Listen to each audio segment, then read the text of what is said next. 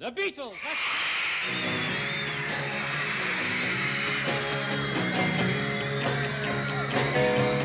Oh, yeah, I'll tell you something. I think you'll understand when I say that something. I want to hold your hand. I want to hold your hand. I want to hold your hand.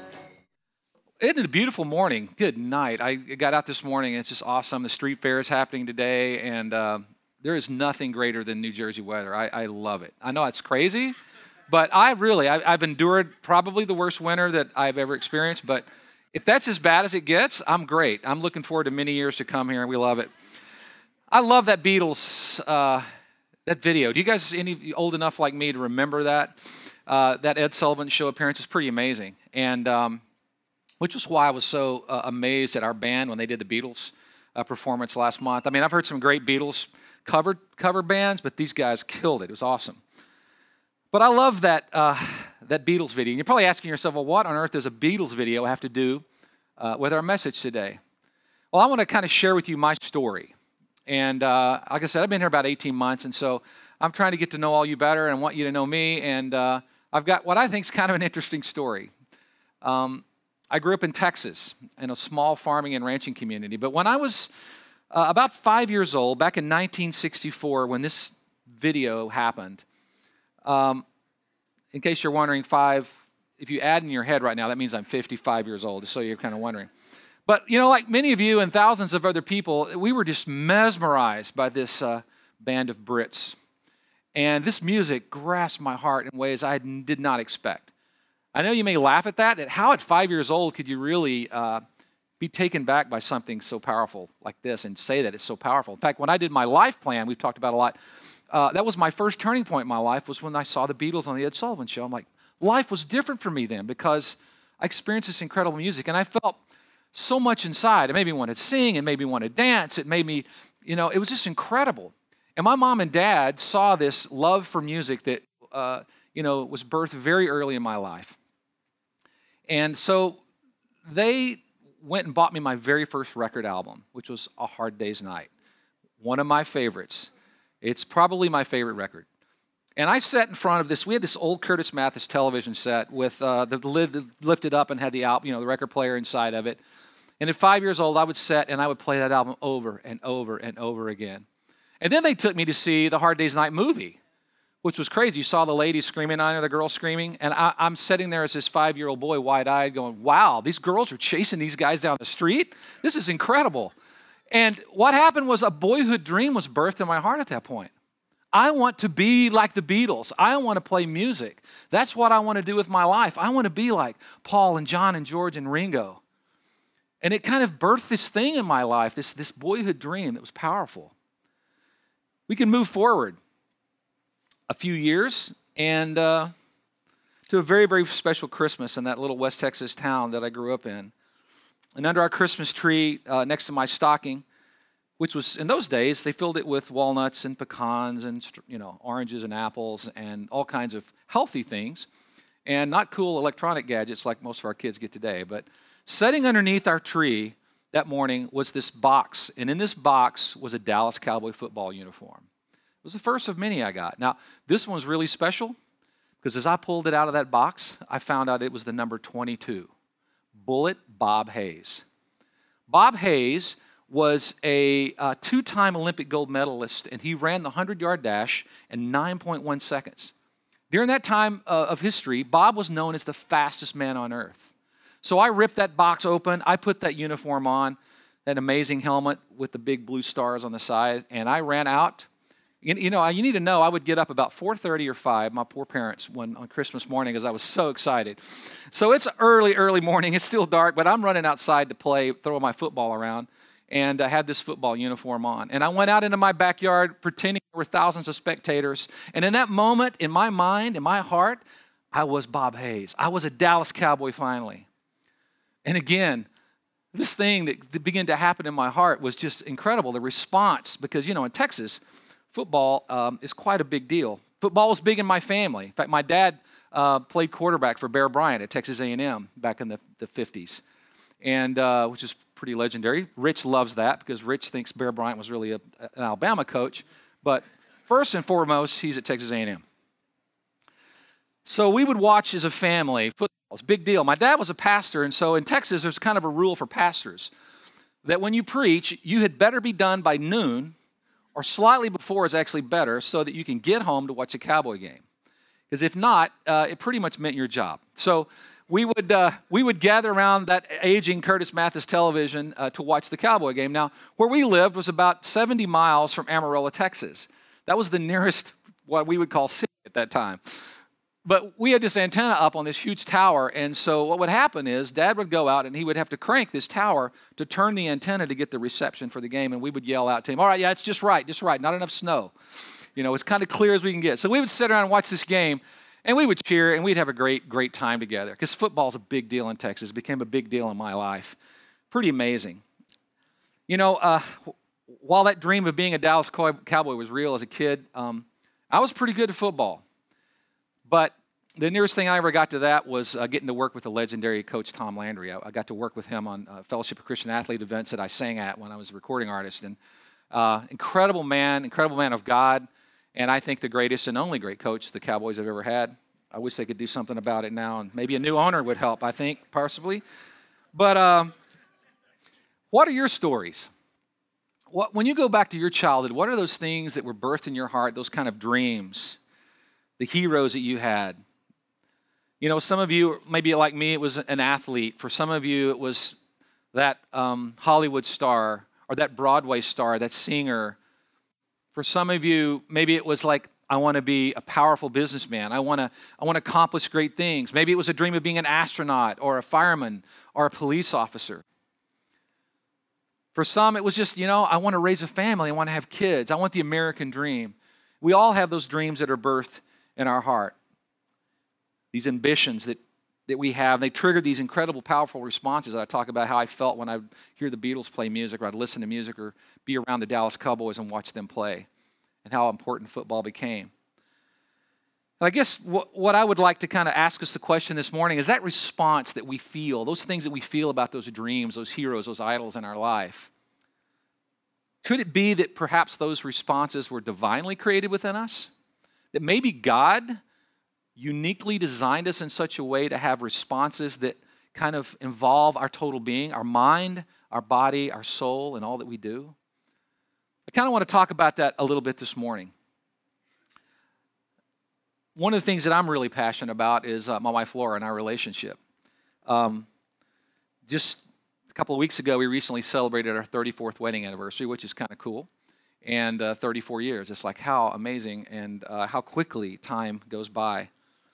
When Laura and I first met, we were going to college together in Texas, and she actually has the love notes that I wrote her. She's kept them, and if you follow me on Facebook or her, you probably saw that she posted them on our anniversary. So how lovely. It was for me to read what a Casanova I was back in those days. But I'll tell you, one of the coolest things is how I kind of finally worked up the nerve, if you want to call it this, to ask her out. She had actually gone out with my roommate in college first, and I had seen her around campus, and I think she kind of knew who I was, and I knew who she was, and I was wanting to get that opportunity. And so one day I saw her driving across campus in her little silver Toyota Celica GT. At the time, it was brand new. It was really cool. It had a moonroof, all that cool stuff. And so as she's approaching, I just jump out in front of her car, freak her out. She slams her brakes on. It's like, this guy's an idiot. I hop in the car with her, and I look at her, and I'm like, why don't you give me a ride back to my dorm? And then I sent her a little note that I think I put on her windshield of her car, and I'm like, I really would like to go out with you. And so, you know, obviously it worked. She went out with me, and I began to try to get to know her in every way possible, spend as much time as we could together. And we fell in love and ended up, I asked her to marry me, and in a romantic place in my car out behind her dorm. Very romantic spot. You know, in this day and age, kids are like sharing everything on Facebook, and they're like videoing their whole proposal and all this, but mine was pretty real and down to earth, you know, and it's been able to work, and I'm thankful for that. I think while I was a little bit crazy, it's been incredible to see that she still captures my heart today after all these years, and she knew she was marrying a crazy guy, but I'm grateful for that. You know, I want us to take a few moments. We talk about these emotions in our heart, getting to know Laura and kind of relating it to the topic of worship. And as I look at my response, my worship, my what I give my mind, my body, my soul, and all my thoughts and energies toward, I want us to look at this topic of worship. And I would ask this question, and I ask myself this: what is the difference between my response to the Beatles, to music, my response to football, the Dallas Cowboys, and my response to God? I mean, obviously, I've said, when I listen to music, I see football games, I talk about Laura, I'm enthused. I mean, it's a passion I have. And it creates a response in my heart, a physical response, a mental response. It makes me do things to serve and to love and to give. You know, and if we were being kind of totally honest about it, I look at like the artists and I go and see these concerts or these games, some of the players, it's kind of, if we were looking in religious terms, could really kind of be called worship. There's even a term called hero worship. And you might say that in a way I was actually worshiping that artist or worshiping the music. So let's talk about what is worship. And, you know, I know when I say that it probably emotes a lot of different images in each of your minds. Some of those good, some of those not so good. You know, in the New Testament, the Bible, the word that's used for worship means this. It means literally to bow down, to humble oneself, or to give honor to another person. Here's a really powerful definition of worship that I found I wanted to share. Worship is the total alignment of our heart, soul, mind, and strength with the will of God. It is our wholehearted response to God's extravagant love and mercy. Isn't that great? The alignment of our heart, soul, mind, and strength with the will of God. Our wholehearted response to God's extravagant love and mercy. Just a month after that very special Christmas, this was in January of 1969, at our little Baptist church where my dad pastored, we had what we called Royal Ambassadors. It was kind of a Christian Boy Scouts. We learned to tie knots, went on camping trips, a lot of fun things. But that month, we had a guest speaker come in, and he was a missionary who'd been all around the world. And he'd been, sharing the love of God and the love of Christ, the saving message of God's salvation through his son Jesus. And he began to share his story. He showed those slides, and it was quite amazing. And how I was able to see that, and something triggered within my heart. Like, okay, he's talking about Jesus, that God sent his son Jesus to the earth to die for my sin because I was separated from God because of my sin. And that gift, that free gift of salvation that came through that sacrifice of Jesus, allowed me to receive him into my life and allowed me to be made right with God. And that was a completely mind-blowing experience for me. I mean, I was a pastor's kid. I'd been in the church since the day I was born almost. I'd been there every weekend. I knew a lot, as much as I could at 9 years old, about Jesus and heard all these things. But I realized that merely knowing him and merely attending service and kind of going through all the motions, that I did not have that relationship. I had not yet received it. Even though I believed in him, I had not yet received him as my Lord and Savior. It was an important thing for me. I realized that God was pursuing me and that he desired that personal relationship with me. And this is a verse that missionary shared that I want to share with you out of Revelation 3. It says, "Here I am. I stand at the door and knock. If anyone hears my voice and opens the door, I will come in and eat with that person and they with me." So that night, as that guy spoke to me, I sensed that in my life. I cognitively made that decision. I realized I have never received. And so I opened that door of my heart. I invited Christ to come in. It's a powerful moment for me. I made him the leader and forgiver of my life, and Jesus began to capture my heart.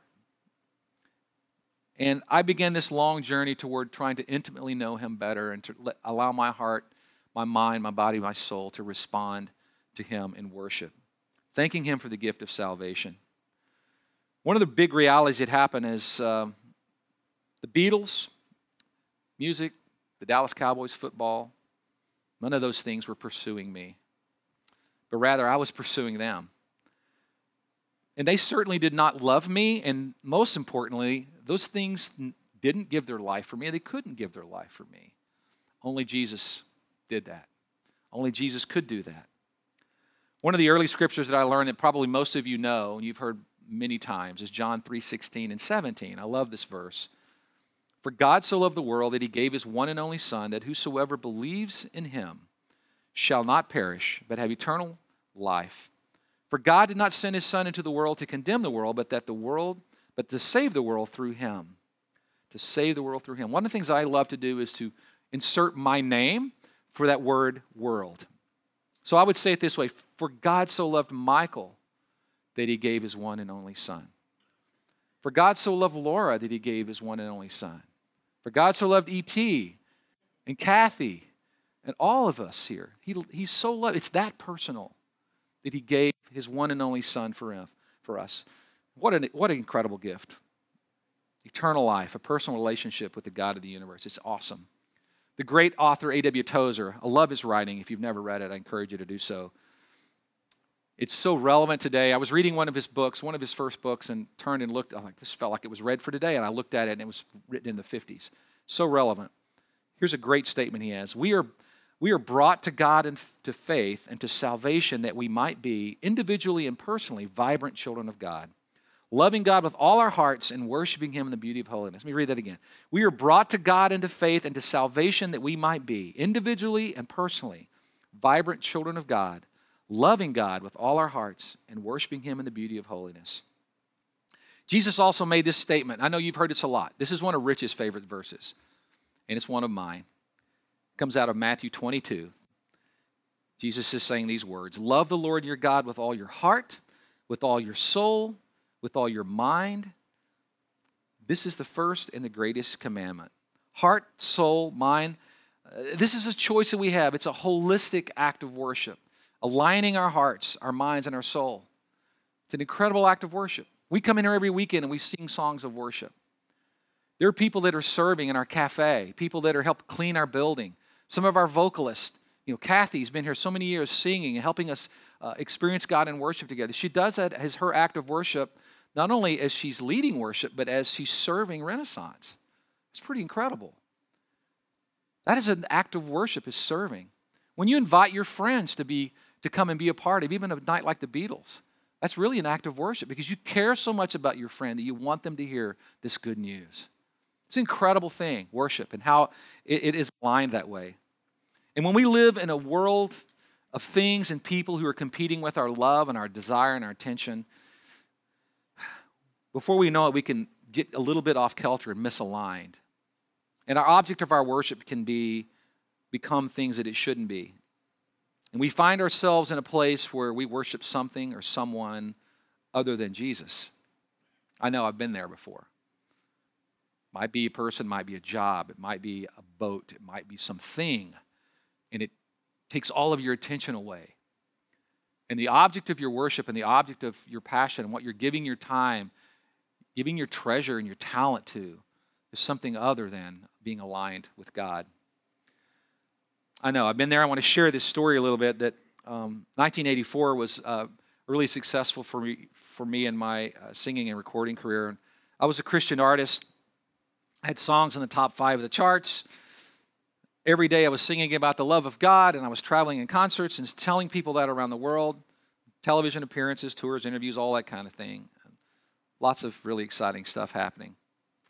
But I can remember a very specific weekend sitting in a service just like this, that I was there with Laura, and we were standing just like we just did, singing songs of worship. And I was singing as beautifully as I could, using my talents, and I was singing these words, but what was going on within my mind and my heart was something very different. I was thinking about, wow, that drummer's pretty cool. I wonder why they don't have cool lights. Guitar player's kind of out of tune, and I don't really like his sound. And I wonder what time we're going to get out of here, because, man, I really don't want to miss getting a seat at the restaurant. The game's going to come on. All those kinds of things were going on in my mind while I was supposed to be standing there and worshiping. The truth is, what I had done is I'd allowed music, the things surrounding music, other things going on in my life, to kind of gain control of my attention and capture my heart, mind, body, and soul toward other things rather than to Jesus. And what happened was Jesus kind of was no longer my heart's desire. I was just going through the motions. I was mouthing words, saying things, actually living a lifestyle and trying to speak to people and sing to people and help people come into a relationship with Jesus. But kind of what was going on in my heart was all the other stuff surrounding it. I'm really not proud of that. And I don't know how it so quickly can happen that our hearts become disengaged from responding to God in worship. Matthew 15, 8, and 9 are powerful words that Jesus spoke that I really believe accurately kind of describe the condition of my heart at that time.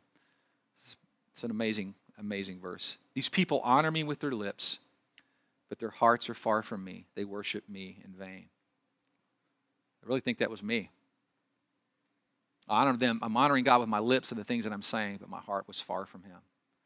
So God needed to do a realignment on me.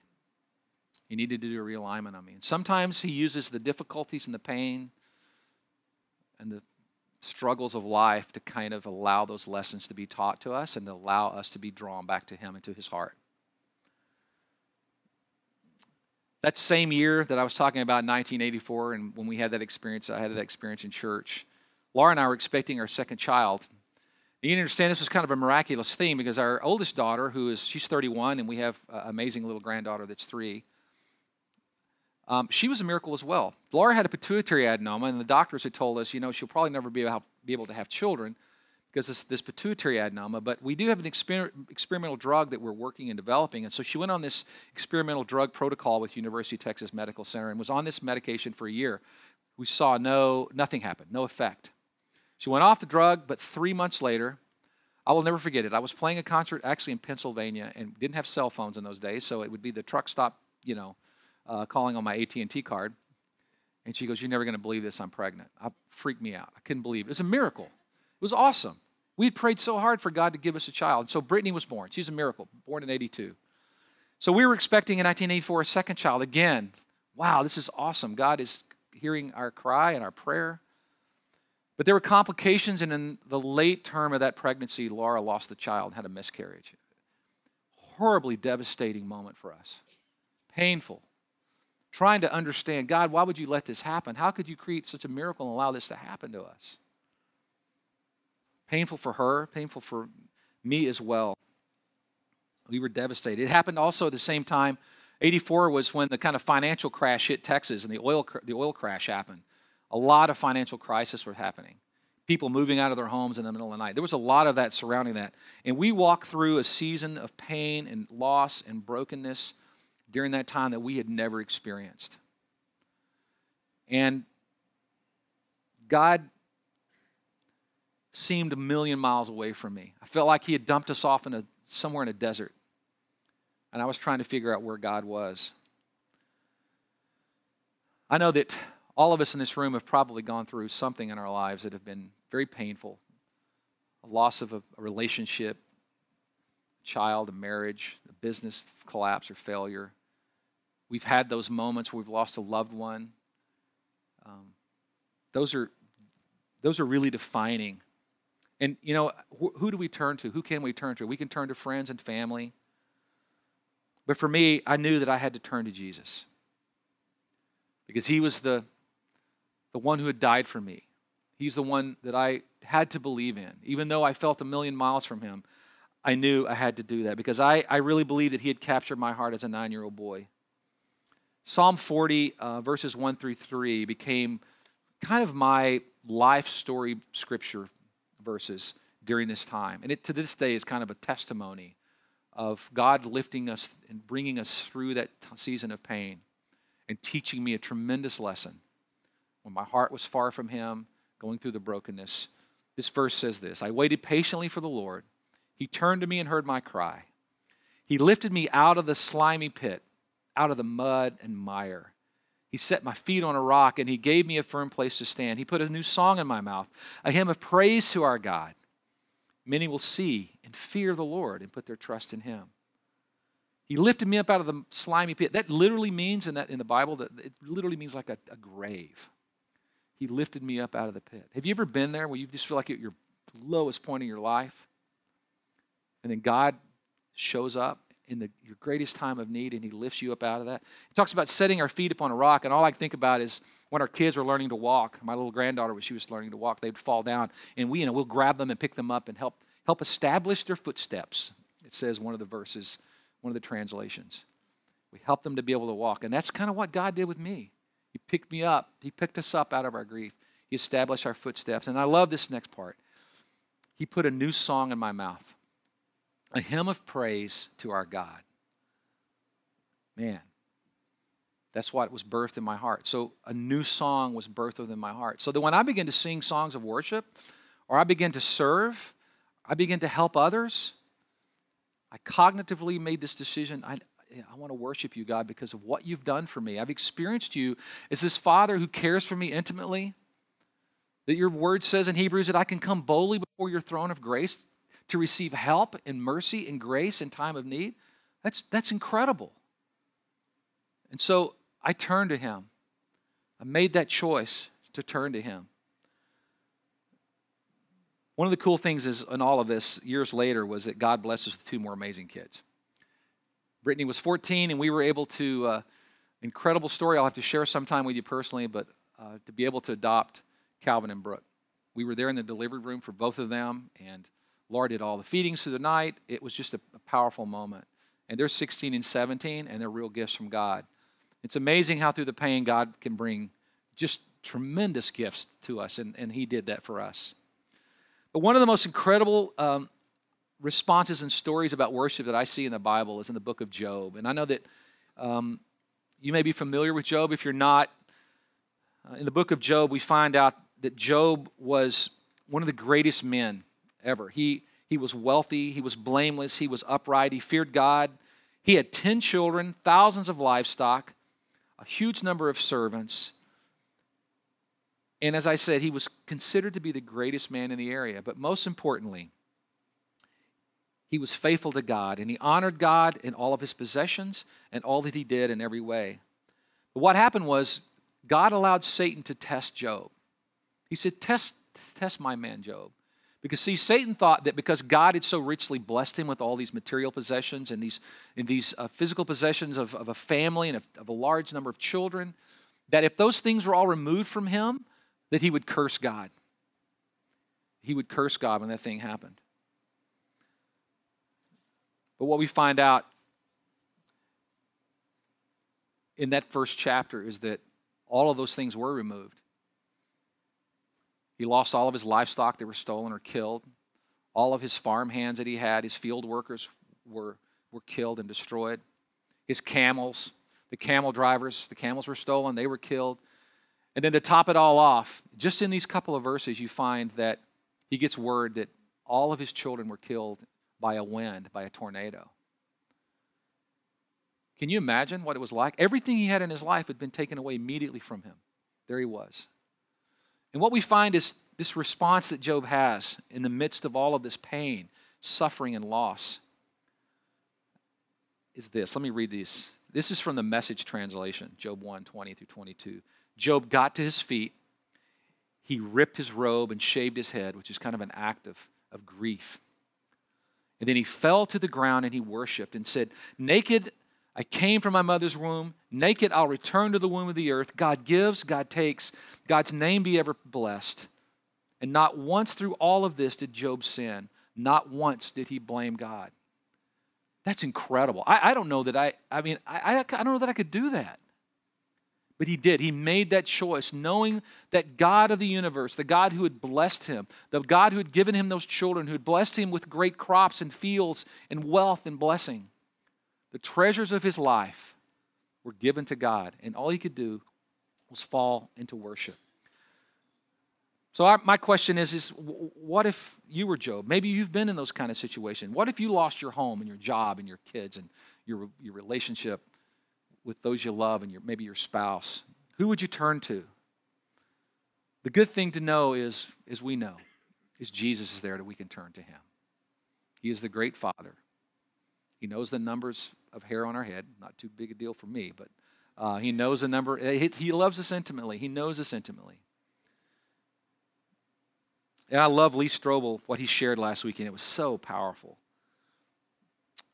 Maybe you believe in Jesus, but you've never received the gift of salvation that comes from him to become a child of God. You believe, but you receive. You know, I talked about being a pastor's son. I knew all about the things of the church. I was always there. So I did believe. I believed there was a God. I believed that Jesus was born and that he died and rose, but I had never received that free gift of salvation in my life. I had to make that choice. God, I want to receive your son, Jesus. I want to repent of my sin. I want to accept him in my life. Remember the equation that Lee shared with us. Believe plus receive equals become. What is your response to this? As you look at your life today, we look at our lives today, who or what are we worshiping? Is our life aligned? Is our body, mind, and soul aligned to worshiping him? I just want you to, consider that. That if you haven't taken that opportunity of receiving that amazing gift of salvation, that you would come talk to one of us, to Clay or I, or to Rich. We'd love to talk to you about that, help you take that next step in your faith and your journey. But I hope you can see that kind of through my life, God kind of fashioned and formed me in a special way, and he wanted me to use my treasure, my talent, my time, everything I can to bring worship to him. It became my calling as a pastor to help people experience God and to learn to worship him with mind, body, and soul, and to love him with all that we have. And I just pray that today that you can help make that kind of decision in your life. And we'd love to help you do that. So that when you sing songs of praise to us this morning, or you're serving, or you're helping people, as you share with your generosity to advance these ministries, those are all incredible acts of worship. Let's pray together. I'm going to ask Ian to come, and we're going to kind of close with a great song this morning. We're going to stand and sing, and Ian's going to come out and play. So let's pray, bow our head together and pray. Father, we love you and we thank you for the incredible gift of salvation. And that, God, you are here to meet us in our greatest need. And that you are here this morning. And, God, may we sing to you with a new song as we align our heart, our mind, our body, and soul to you and to your will. So we give you the praise, the honor, and the glory this morning for what you're doing and what you're going to do in our lives. In Jesus' name, amen.